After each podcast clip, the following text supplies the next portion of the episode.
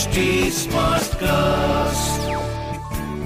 You are listening to an HD Smartcast original.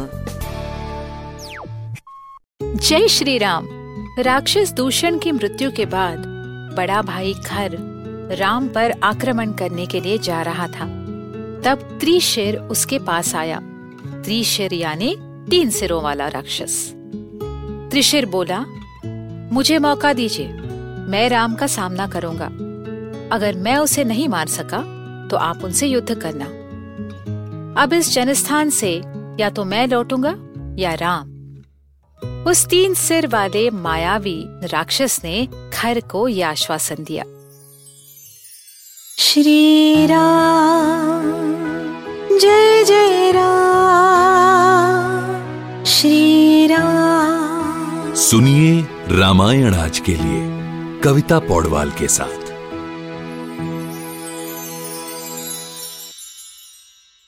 खर का आदेश पाकर त्रिशिर ने राम पर आक्रमण किया।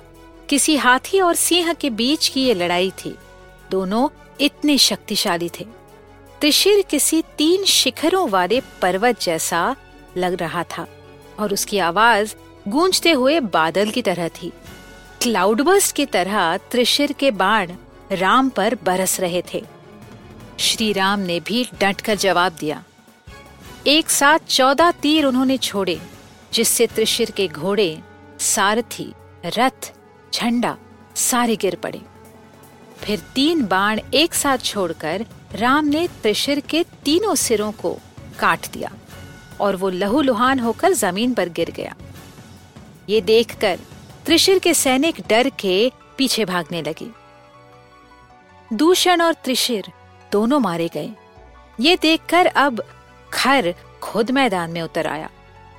उसने राम पर नराज नाम के तीर चलाए, जो सांप की तरह दिखते हैं और लगने वाले का खून चूसते हैं। खर ने राम को हर तरफ़ से बाणों से घेर लिया। इन दो योद्धाओं की लड़ाई में मानो सूरज भी तीरों के पीछे ढक गया था। हर जगह नालिक, नराज, विकर्णी जैसे तीर बरस रहे थे। खर को लगा कि इतने राक्षसों से अकेले लड़ते लड़ते राम थक जाएँगे। पर ऐसा कुछ नहीं हुआ। खर के बाणों से राम ज़मीन पर गिर तो जाते थे, लेकिन फिर उठते भी थे। फिर अगस्त ऋषि के दिए भगवान विष्णु के बाण से राम ने खर के सिर, दोनों बाहु और छाती को घायल किया। खर अब ज़मीन पर खड़े रहकर गदा लेकर लड़ रहा था।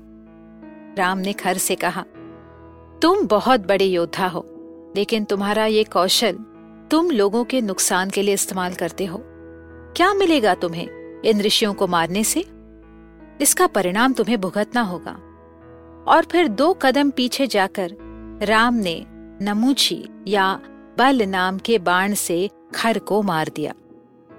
आपने जान ही लिया होगा कि ये कोई साधारण युद्ध नहीं था। राक्षस साधारण योद्धा नहीं थे। पर अकेले श्री राम ने उन सब का संहार किया। ये देखकर सभी देव, गंधर्व, किन्नर खुशी से नाच उठे। ऋषि अगस्त्य ने कहा, राम, तुम्हारे इसी कार्य के बारे में बताने के लिए इंद्र मुझे मिलने आए थे। और इसीलिए आपको भगवान विष्णु का धनुष्य बाण दिया गया था। यही कारण है कि किस्मत आपको इस वन में ले आई।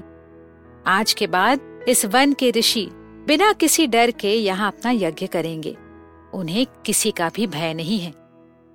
इतना सुनकर श्री राम अपने आश्रम वापस लौट गए। वहाँ सीता उनकी राह देख रही थी। इन सब में से एक राक्षस बचकर लंका नरेश रावण के पास पहुँचा। उसका नाम था Akampan.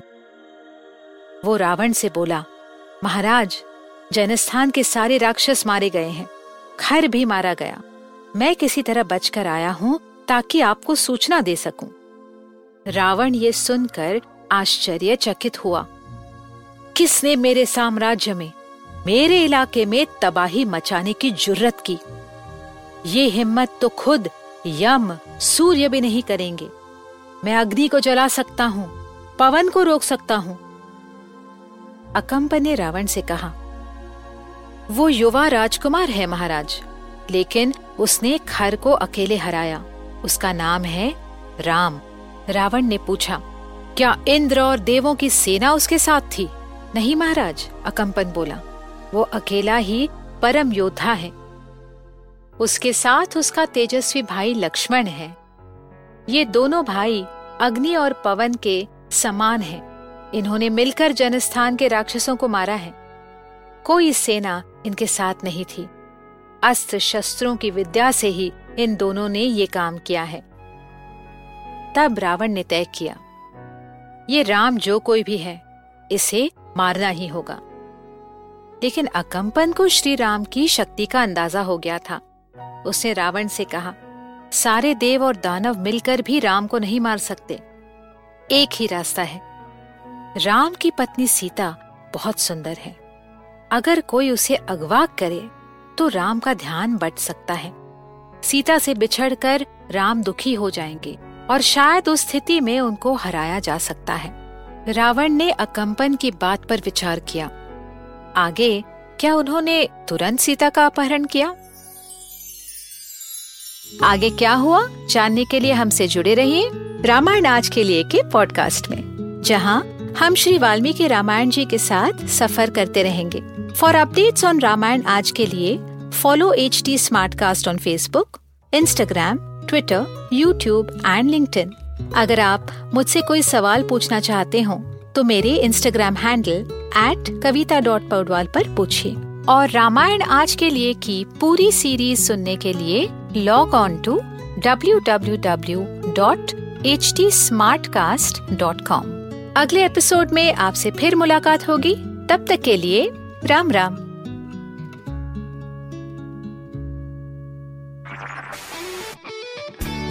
This was an HT Smartcast original. Smart Smartcast.